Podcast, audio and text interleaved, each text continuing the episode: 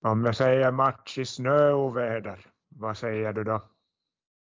Ja, väl 70-talet. Sverige hade ju någon kvalmatch mot, mot ja, jag vet inte vem, kanske Österrike. Så minns jag också att Juventus och Lech Poznan har spelat någon, någon snömatch. Och även Galatasaray något år. Det är väl de snömatcher jag kommer på så här rakt av. Just så. No. Vad säger du om jag säger glädjedödare? Ja, jag tänker väl ofta på, på domare som vinkar av någon för, för offside i, i tveksamt läge.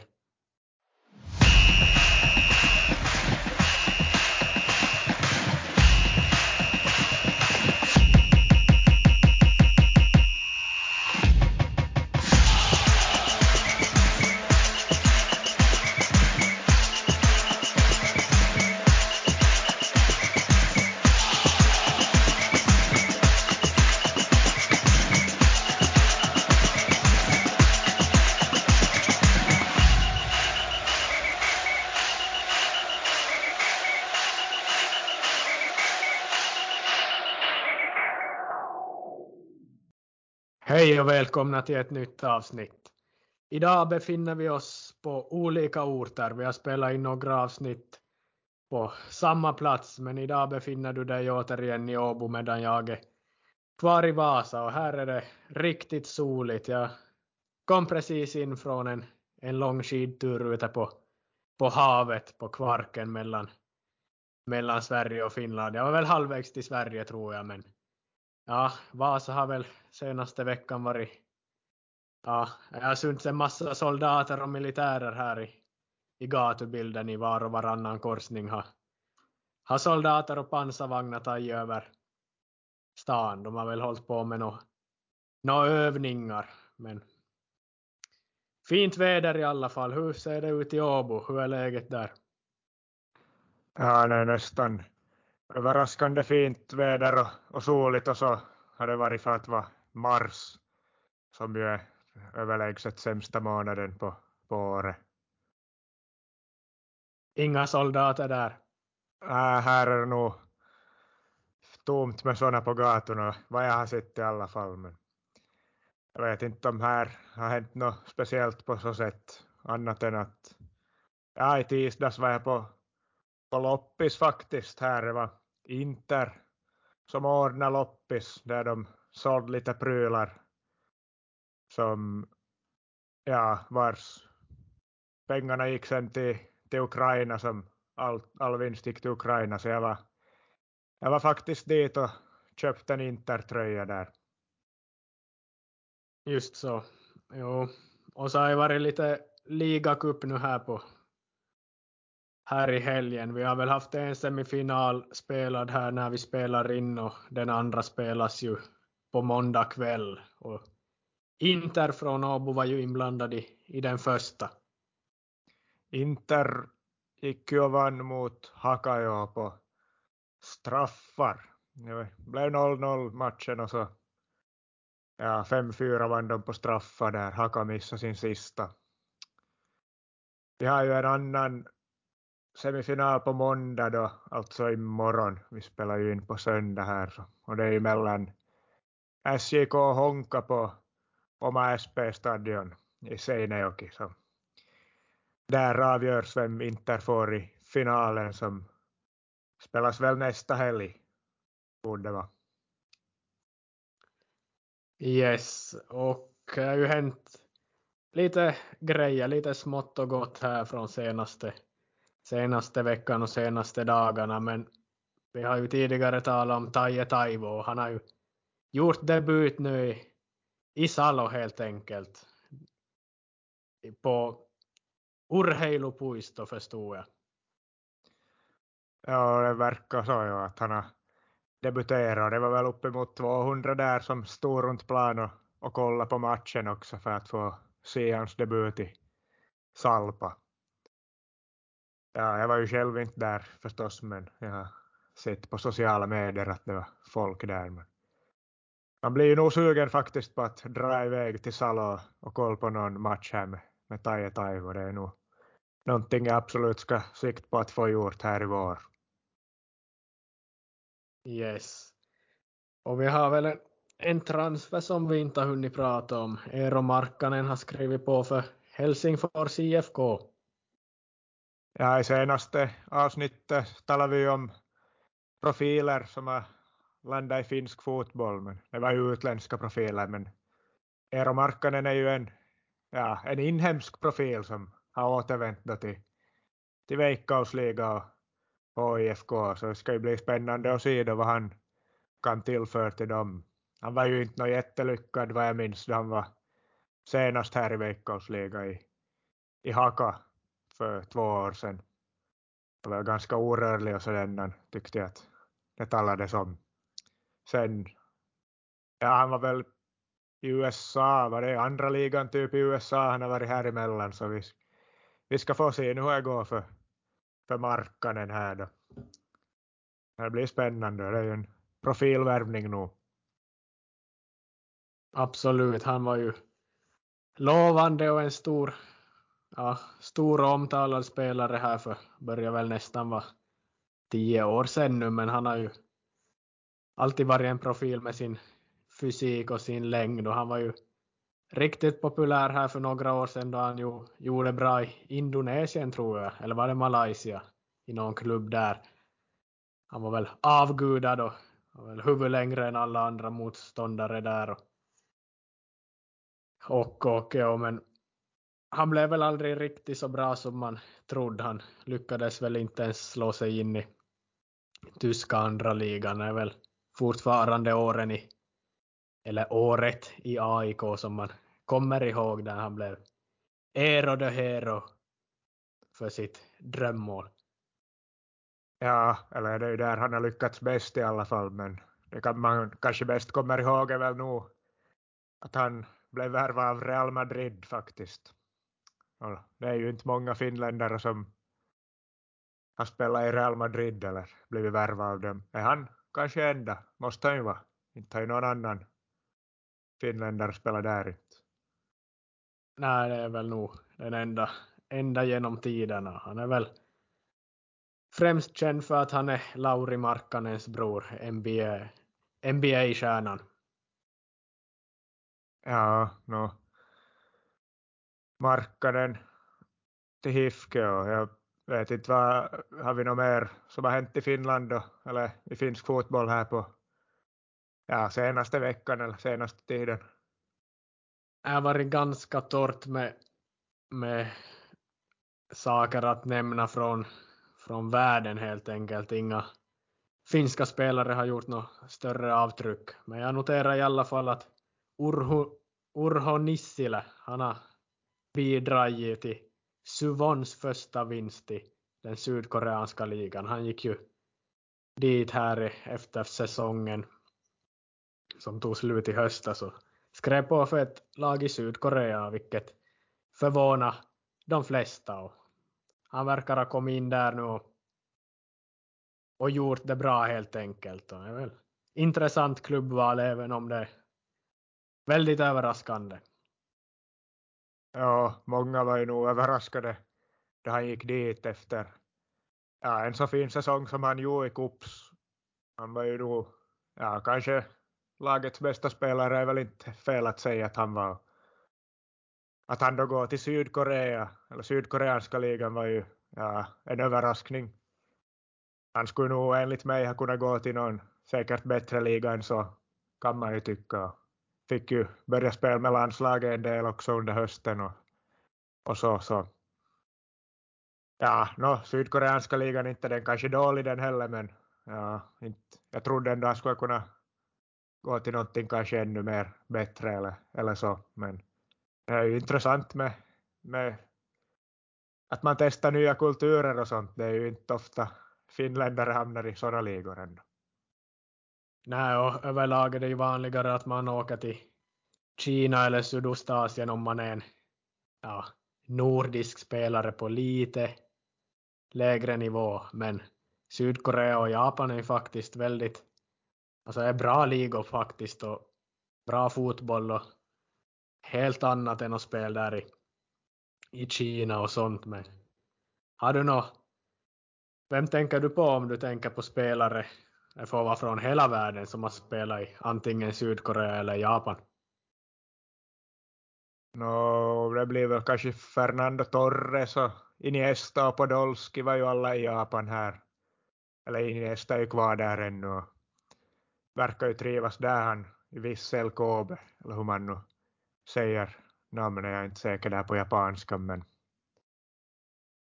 men ja, Torres var nog första som jag tänkt på kanske, men va, finns det några mer profiler där som du vill ta upp?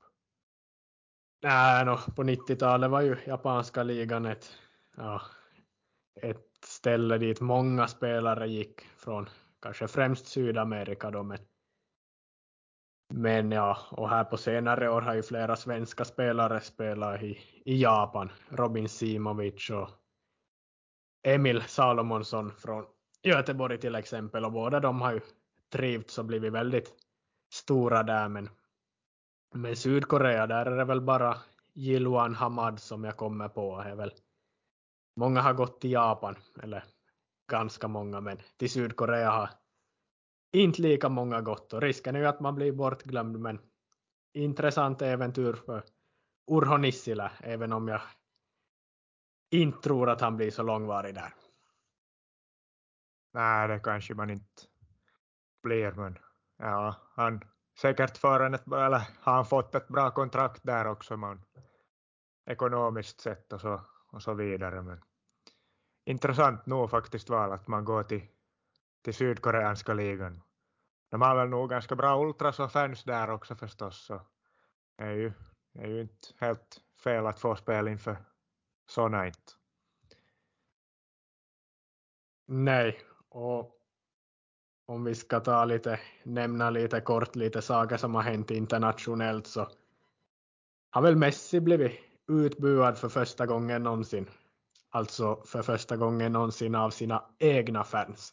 Det är väl lite överraskande här när Paris Saint-Germain spelar i franska ligan och både Neymar och Messi blev utbuade, men det har väl att göra med att, att man i veckan åkte ur Champions League helt enkelt.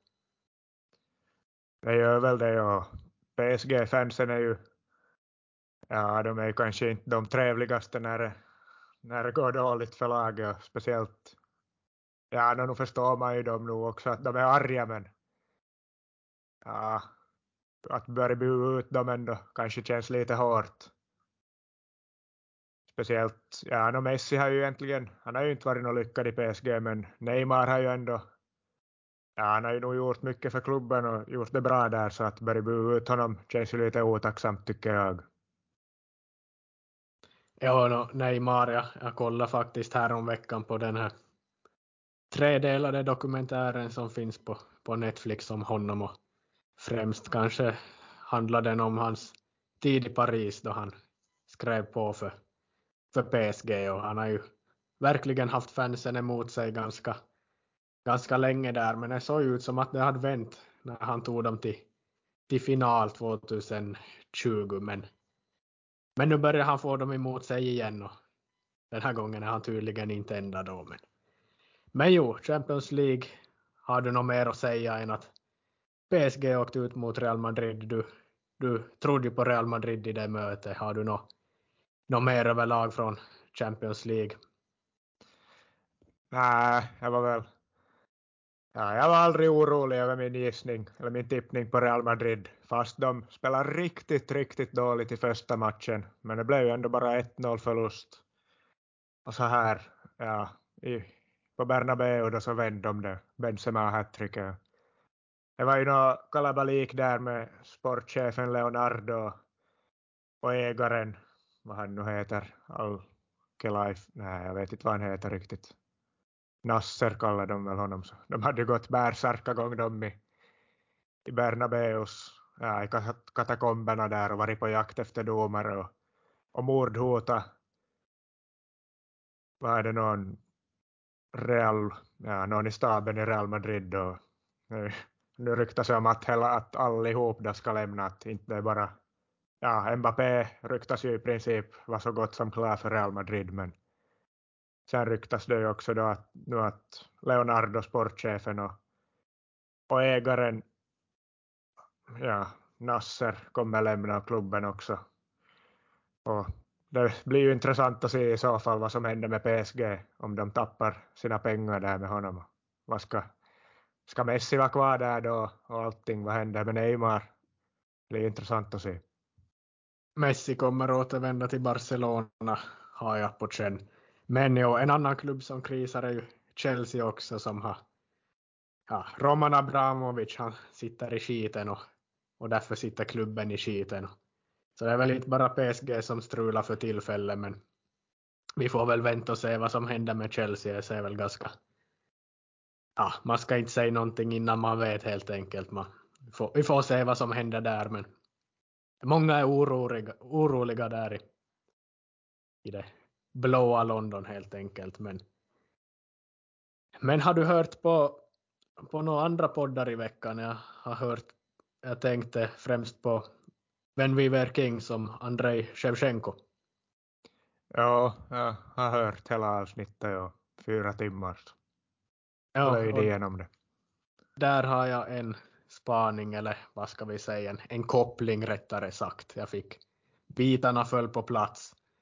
Shevchenko är tydligen från Obolon, en, en förort i, i Kiev helt enkelt. En, en stadsdel eller förort till Kiev. Och när vi med Iskmo där jag var, vi var väl 17 år, var vi och spelade en turnering i Sundsvallstrakten i Sverige, Timrå. Mid Nordic Cup. Då mötte vi faktiskt ett lag från Åbolon, Smina Åbolon. Och vi, ja, på pappret har vi vunnit mot Åbolon, men de dök aldrig upp. Vi vann på walkover helt enkelt. De hade väl två lag med i turneringen och i, i slutspelet gick de all in med, med ett lag, så det andra laget som vi skulle ha mött då så kom aldrig till spel så domaren avbröt, blåste igång matchen och blåste av den sekunden senare och vi vann med 3-0. Det var intressant att höra att Shevchenko kommer från, från Åbolon som man har vunnit mot på walkover. En annan koppling från en annan podd jag gjorde eller en annan tanke helt enkelt. Jag lyssnade på matchen som Rickard Henriksson gör, han som jobbar på, på Radiosporten. Och Lisa Dahlqvist var ju veckans gäst och det var en intressant grej hon nämnde. Hon hade ju efter att ha varit lite i frysboxen hade hon kommit tillbaks i, i svenska landslaget och fått Pia Sundhages förtroende. Det här var väl där runt 2016 helt enkelt. Och hon tyckte väl att hon inte fick tillräckligt med beröm och att tränaren Pia Sundhage inte såg henne tillräckligt och att hon bara berömde Caroline Seger och inte Lisa Dahlqvist. Såklart Seger är en bättre spelare och ska få mera beröm men, men Lisa Dahlqvist tyckte att hon blev lite ja, hon föll i skuggan av andra mittfältare och fick inte den beröm hon ville ha och då tog hon hjälp av en mental rådgivare och de kom fram till att hon skulle låtsas att det sitter en gubbe på läktaren som ropar ”Bra Lisa! Duktigt Lisa! Äh, snyggt Lisa!” för att hon då ska känna att någon ger henne den bekräftelse som hon, hon tycker att hon behöver. Och jag bara reagerar på det här att man spelar fotboll i svenska damlandslaget så tror man, inbillar man sig själv att det sitter någon gubbe på läktaren som, som ropar ”Bra Lisa!” Jag vet inte, jag bara reagerar på det. Jag tycker det låter väldigt långsökt att man ska gå tro på det. Men om det funkar för Lisa Dahlqvist är bra, absolut. Hon,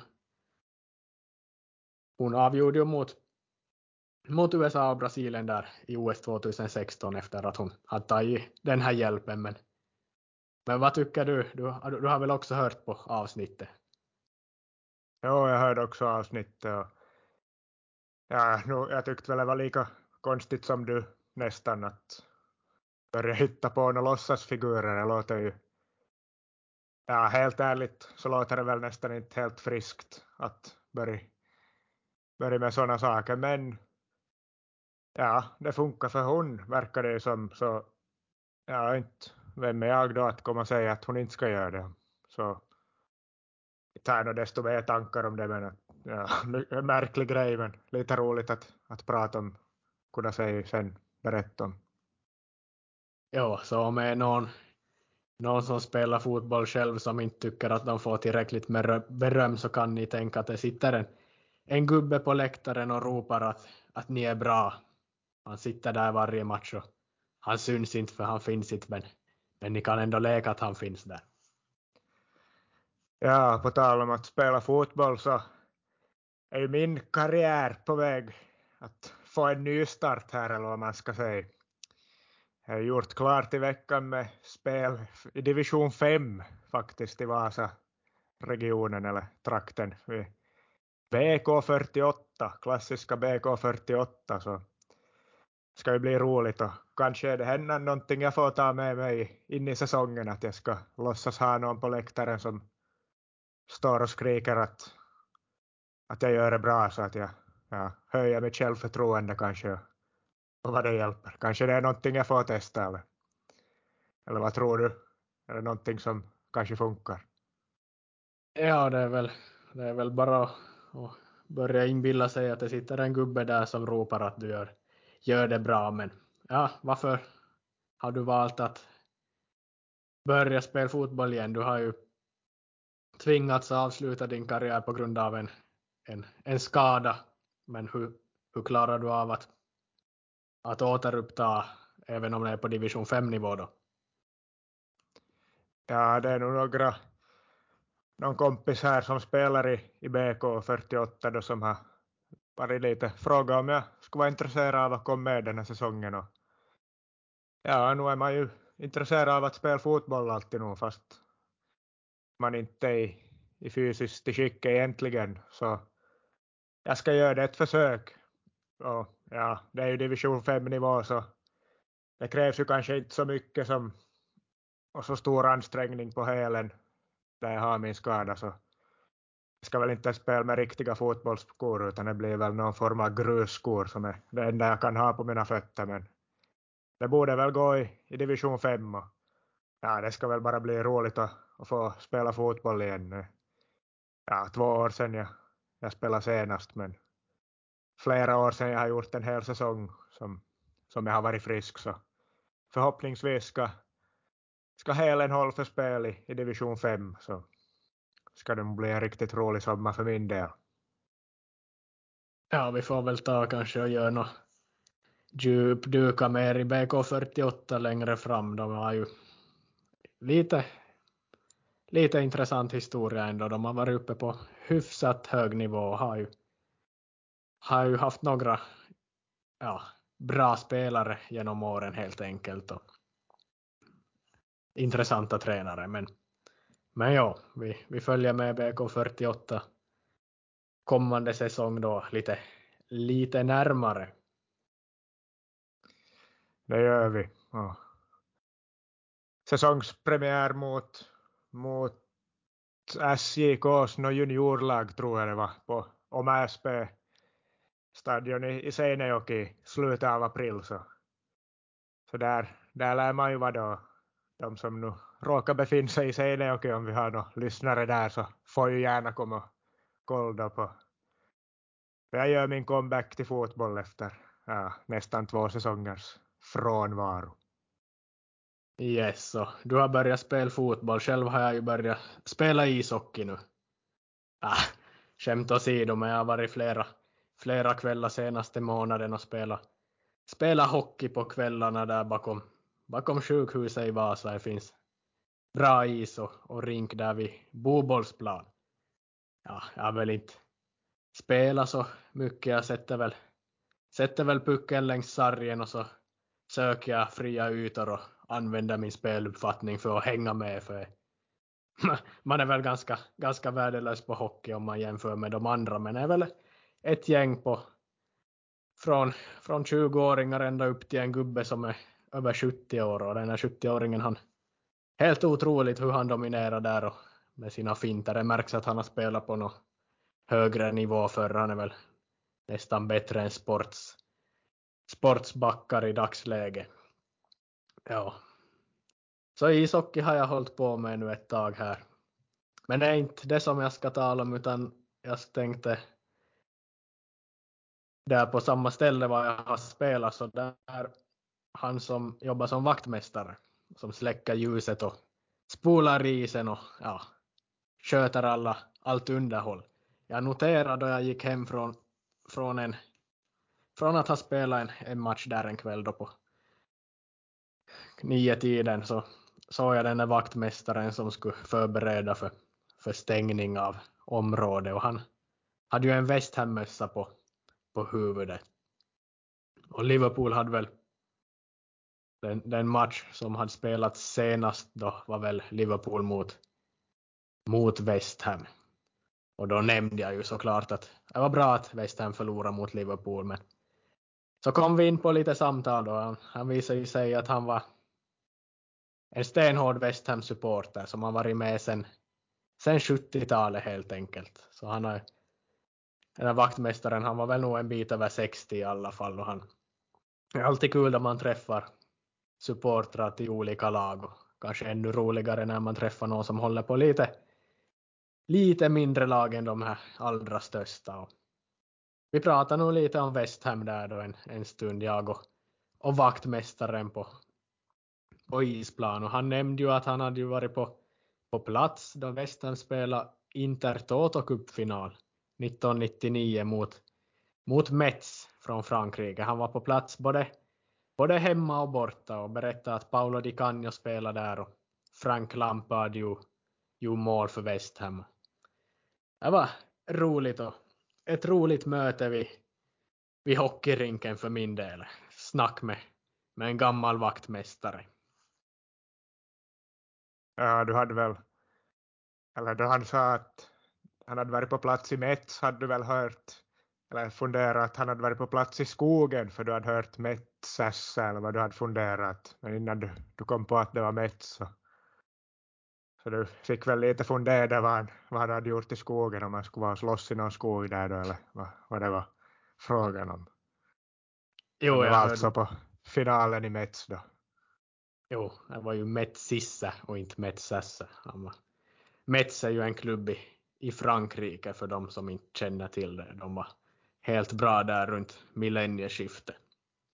Och då var West Ham även helt bra också, även om de har nu börjat hitta tillbaks till någon form av ja, utmanarroll i, i engelska ligan. De har ju gjort det bra den här säsongen och jag, jag önskar nu honom lycka till med resten av säsongen. Och, ja, West Ham är ju en klassisk klubb, men han var, han var också bekymrad över att de hade måste byta arena. Han hade varit flera gånger på Upton Park som gamla West Ham arenan där det var helt okej okay tryck förr i världen men nu har de ju bytt till Olympic Stadium där det är stendött, riktigt dålig atmosfär och det, det höll vaktmästaren med om också.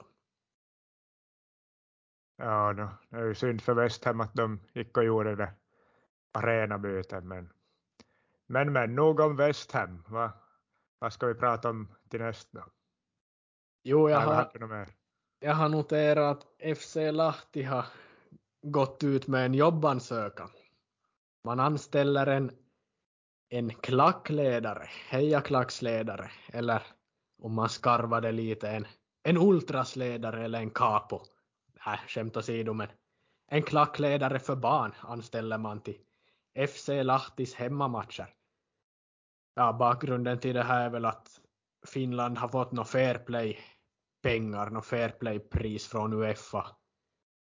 Och bollförbundet får dela ut de här pengarna till olika lag som vill, som vill använda dem till någonting som anses som vettigt. Och FC Lahti har blivit beviljade stöd att, att dra igång ett försök att få igång supporterkulturen och då gör man som så att man börjar med barnen som sig bör. Allt ska ju börja med barnen och även läktarkultur och och supporterbanor.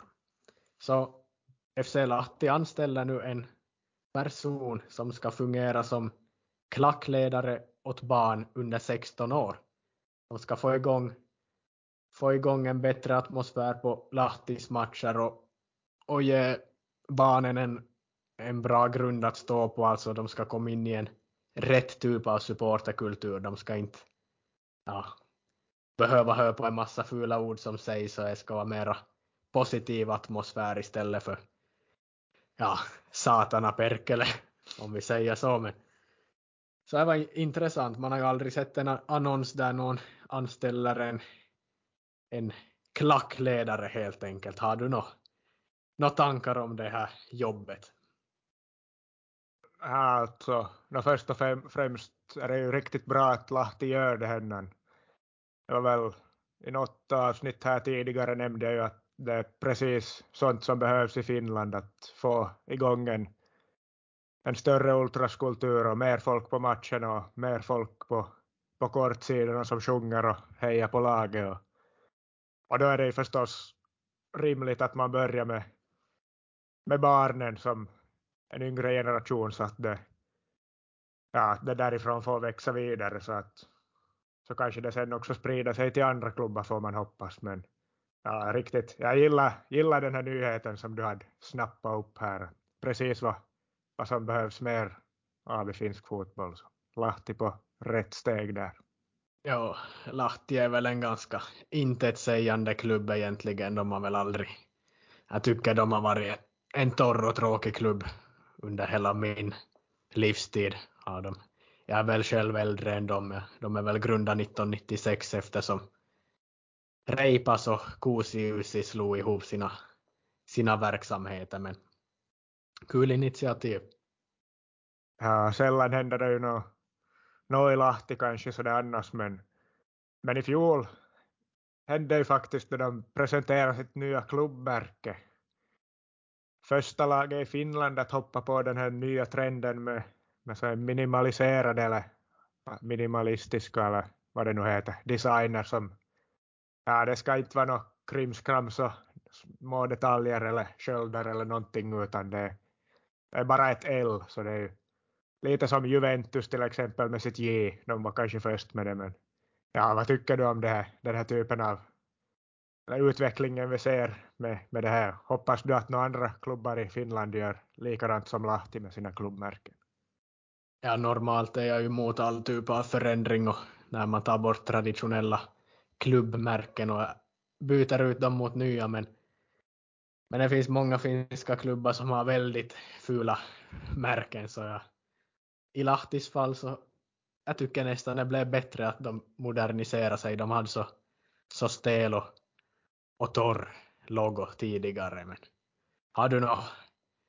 Jag vet AC Oulu är många som tycker att de har Finlands finaste klubbemblem. Finaste finaste märke i Finland. Håller du med där eller har du något annat, annat lag du tycker har vackrare märken? Ja, alltså inte tycker jag nog att deras märke är något speciellt fint, Oulus alltså. Men blivit någon framröstad någon gång till hela världens finaste klubbmärke i någon, någon slags omröstning. Jag minns inte var det var. Jag tror det var du som berättade för mig någon gång. Ja, alltså jag vet inte vad no, är väl massa olika tidningar eller mediehus som kan starta sådana här omröstningar och jag tror Oulu, AC Oulu i något, någon sån här omröstning eller tävling har vunnit något, eller blivit framröstade som att de ha, skulle ha ett, ett av världens vackraste men jag, jag håller ju absolut inte med där även om det är ganska stilrent. Ja, jag föredrar nog märken med, med lite lite mer som händer och lite mer detaljer än, än att det blir allt för tråkiga. Jag är nog väldigt mycket emot de här nya bokstavsmärkena, de här simpla fula märkena. Men jag vet inte på frågan om vem som har Finlands finaste klubbmärke så vet jag nog inte om någon står ut på det sättet här vad jag kommer på i alla fall. Alla är nog ganska fula ofta det är väl många som har ganska, ganska likadana, helt, helt okej okay märken, men inget som sticker ut något extra. Men du gillar ju märken där det finns mera detaljer, men ett märke där det finns alldeles för många detaljer är ju JJK från Jyväskylä och de har väl kanske det fulaste märket i hela, hela landet. Ja, nej, där håller jag nog helt med.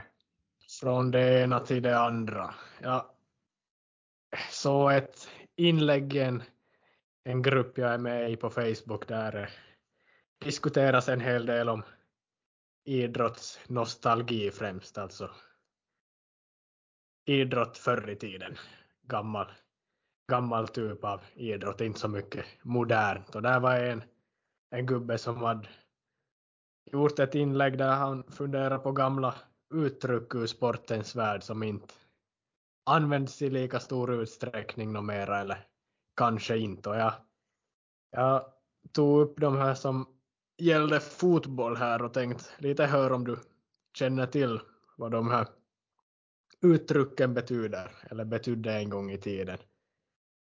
Linjespringare, vet du vad det betyder?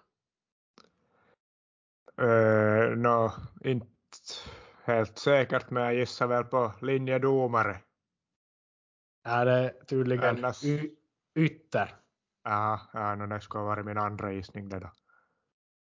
Jo, angående linjedomare så det var ju också ett uttryck eller namn som inte används något mera. Linjeman eller linjedomare. Eller jag använder det och flera andra men officiellt heter det ju assisterande domare nu för tiden. Lite tråkigare än linjeman. Ja, det är ju synd de har gått från linjeman. Och vet du vad centerhalv betyder? Ja, no, det är ju som en mittback det.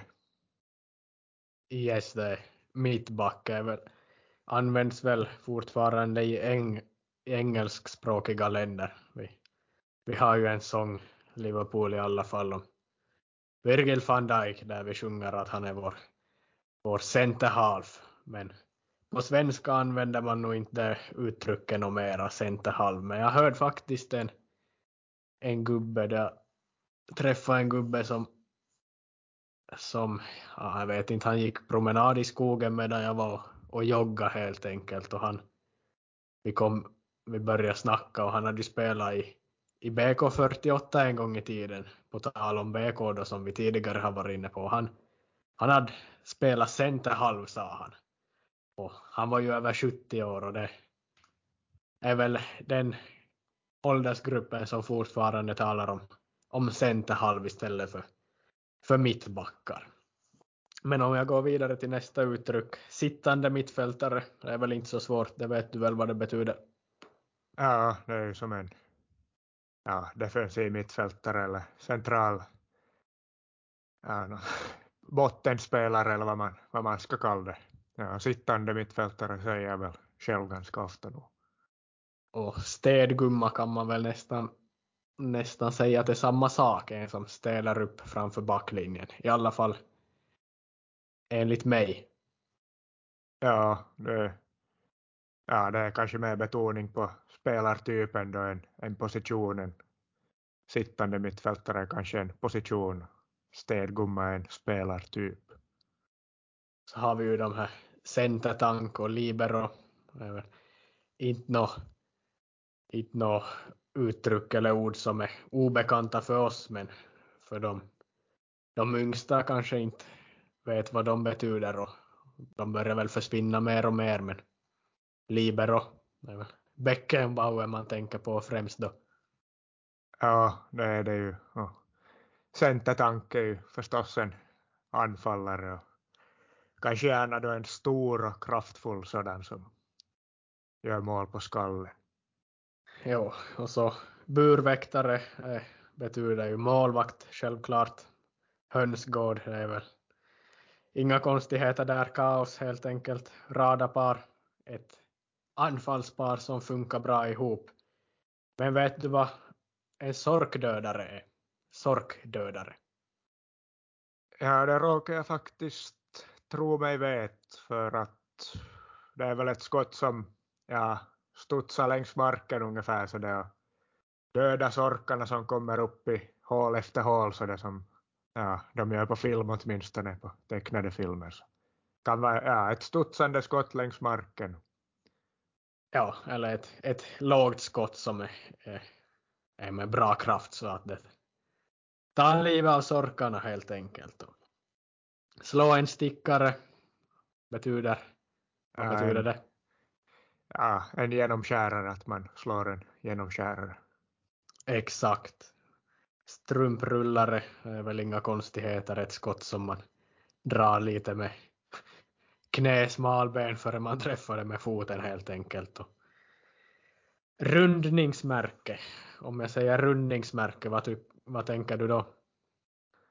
Äh, jag tänker kanske på, på dig som högerback någon gång i tiden, att du, du var lite av ett rundningsmärke. Har du i alla fall själv sagt eller skämtat om att det är någon som är, ja det är bara att fara förbi, finta bort, det är bara att gå förbi utan att den, den gör något större motstånd eller bjuder på problem åt det. Exakt, ett rundningsmärke är väl ofta en långsam och trög spelare som, som motståndarna lätt, lätt kommer förbi. Alla, alla spelare som Maradona har mött har väl förvandlats, förvandlats till rundningsmärken helt enkelt. Men ja, det var lite olika uttryck jag, jag tog, tog upp från den här tråden jag snappade upp i det här forumet. Men du har väl någonting avslutningsvis innan vi, vi lägger på? Ja, jag har också förberett ett, ja det här är väl mer av ett quiz än vad det ditt segment var men ja, det är Europaspelstid det här nu, Champions League och, och Europa League som är igång så jag tänkte att du helt enkelt ska få giss på topp 10 målskyttar genom alla tider i Europa League-historien. Och då är Uefa-cupen också inräknat hit, så Uefa-cupen och Europa League. Så alltså. topp 10 målskyttarna i historien vill jag. Ja, det är förstås inte något jättelätt att gissa, men nu, nu känner du ju till alla spelarna här på listan nu. Okej, och nej, låter ju, näst, låter ju nästan som ett omöjligt uppdrag, men jag, jag råkar i alla fall tro mig veta att Falcao kan finnas på listan. Falcao är på tredje plats, så där har du helt, helt rätt. 30 mål tror jag han har gjort. Ja. 30 mål på, på... Nej, nu har jag inte fram matcherna här, men ja, 30 mål på tredje plats Falcao. Så då har du en åtminstone. Ja, och är väl enda jag tar på uppstuds så här, men ja, jag vet ju att Sevilla har vunnit flera Europa League-titlar. Kan Freddy Kanute vara där eller kan, kan någon av de här modernare spelarna vara där? Ja. Är Kanute där? Eller Luis Fabiano? Ingen av dem är där, nej, men andra spelare som har spelat för Sevilla hittas nog på listan. Reyes? Nej. Det ska sägas först kanske att eh, de flesta spelarna är nog i, ja, i princip alla på, från 2000-talet och framåt nästan. Det formatet ändrades ju om där så det blev gruppspel där i mitten av 2000-talet. Förr var det väl bara en utslagsturnering så det är mer matcher att göra mål på nu. Så. Men, kan, kan Diego Forlan vara med på listan? Nej, han är inte heller med. Nej, nej, vem kan vara? Du får helt enkelt ge lite ledtrådar. Varifrån länder, eller ja. Ja, no, jag kan säga första ledtråden kanske kan säga att vi har en svensk på listan på andra plats till och med.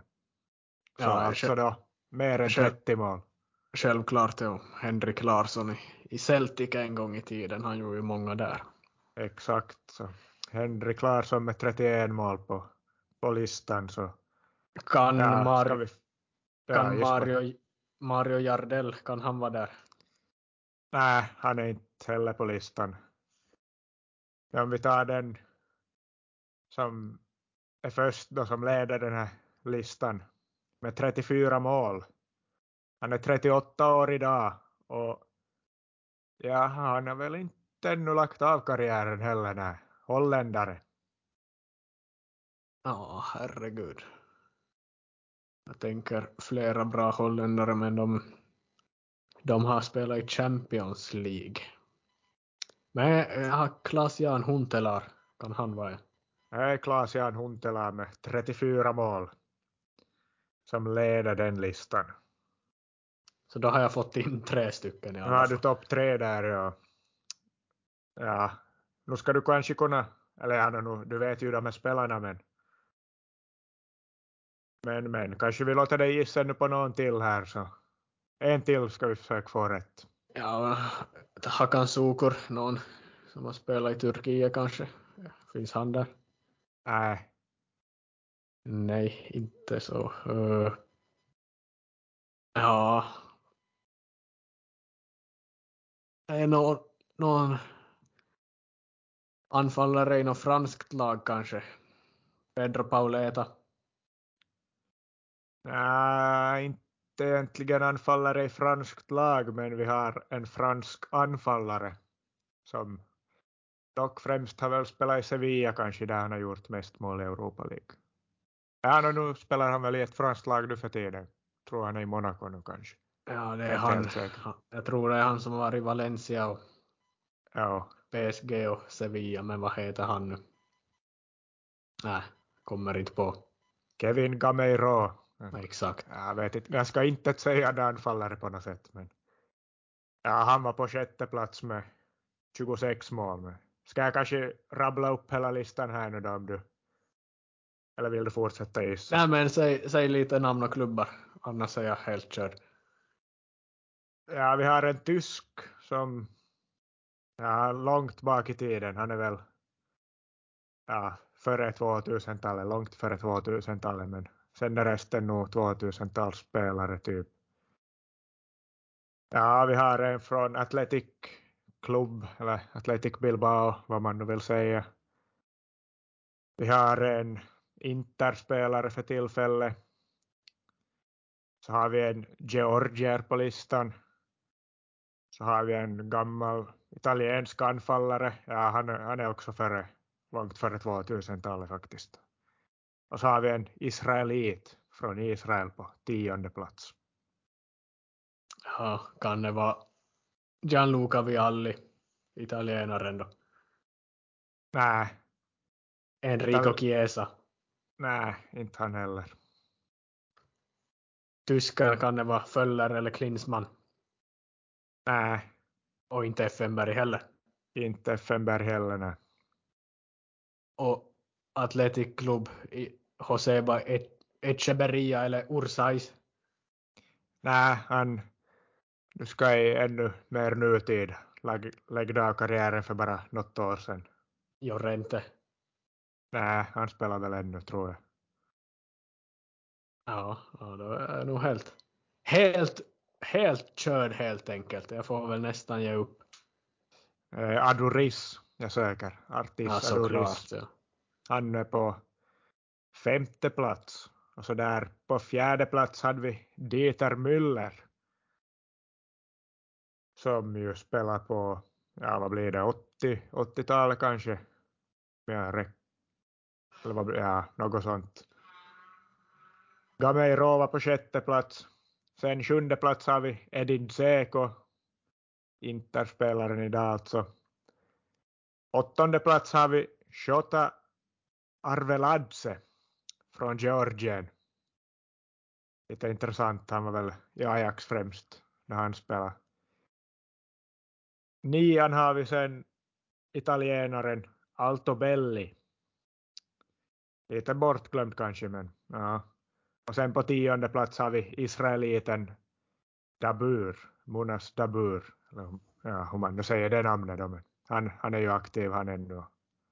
Spelar väl, ja, han är i Sevilla han tror jag för tillfället. Ja, Men det var den ja, jag- listan alltså. Inte, inte världens lättaste lista men några intressanta namn där nog eller roliga, kluriga namn. Sen har kommer ju där se Carlos Bacca på elfte plats och han skulle ha varit en Sevilla-spelare då eller som har spelat för Sevilla i hyfsad nutid. Ja, nej, var väl inte, inte de lättaste helt enkelt, men jag, jag, jag, jag tror ändå, jag, jag tycker ändå jag ska bli underkänd eftersom jag bara tog, tog tre helt enkelt. Ja, nå, kanske vi är det underkänt men eh, svårt, svår lista att gissa på måste jag ändå, måste jag ändå säga. Svårt att som, ja man måste tänka på ett visst sätt. Och, ja, så det är inte helt lätt där. Ja, jag ska ta, ta fram något ännu svårare quiz åt dig i fram, framtiden. Jag tror vi ska gå, gå in på lite Rumänien eller Serbien kanske och, och de ligorna. Nej. Ja, då får jag väl börja läsa på här på, på förhand så jag är beredd. Nej, vi...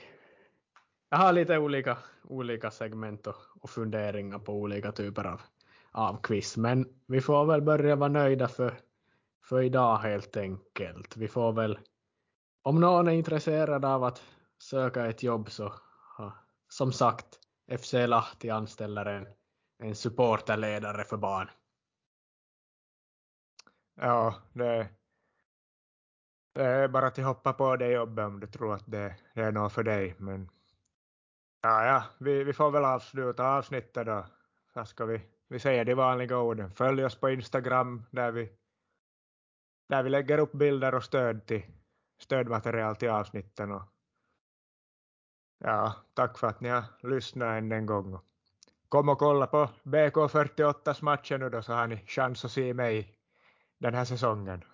Bara jag hålls frisk då förstås. Men tack för att ni har lyssnat på återhörande.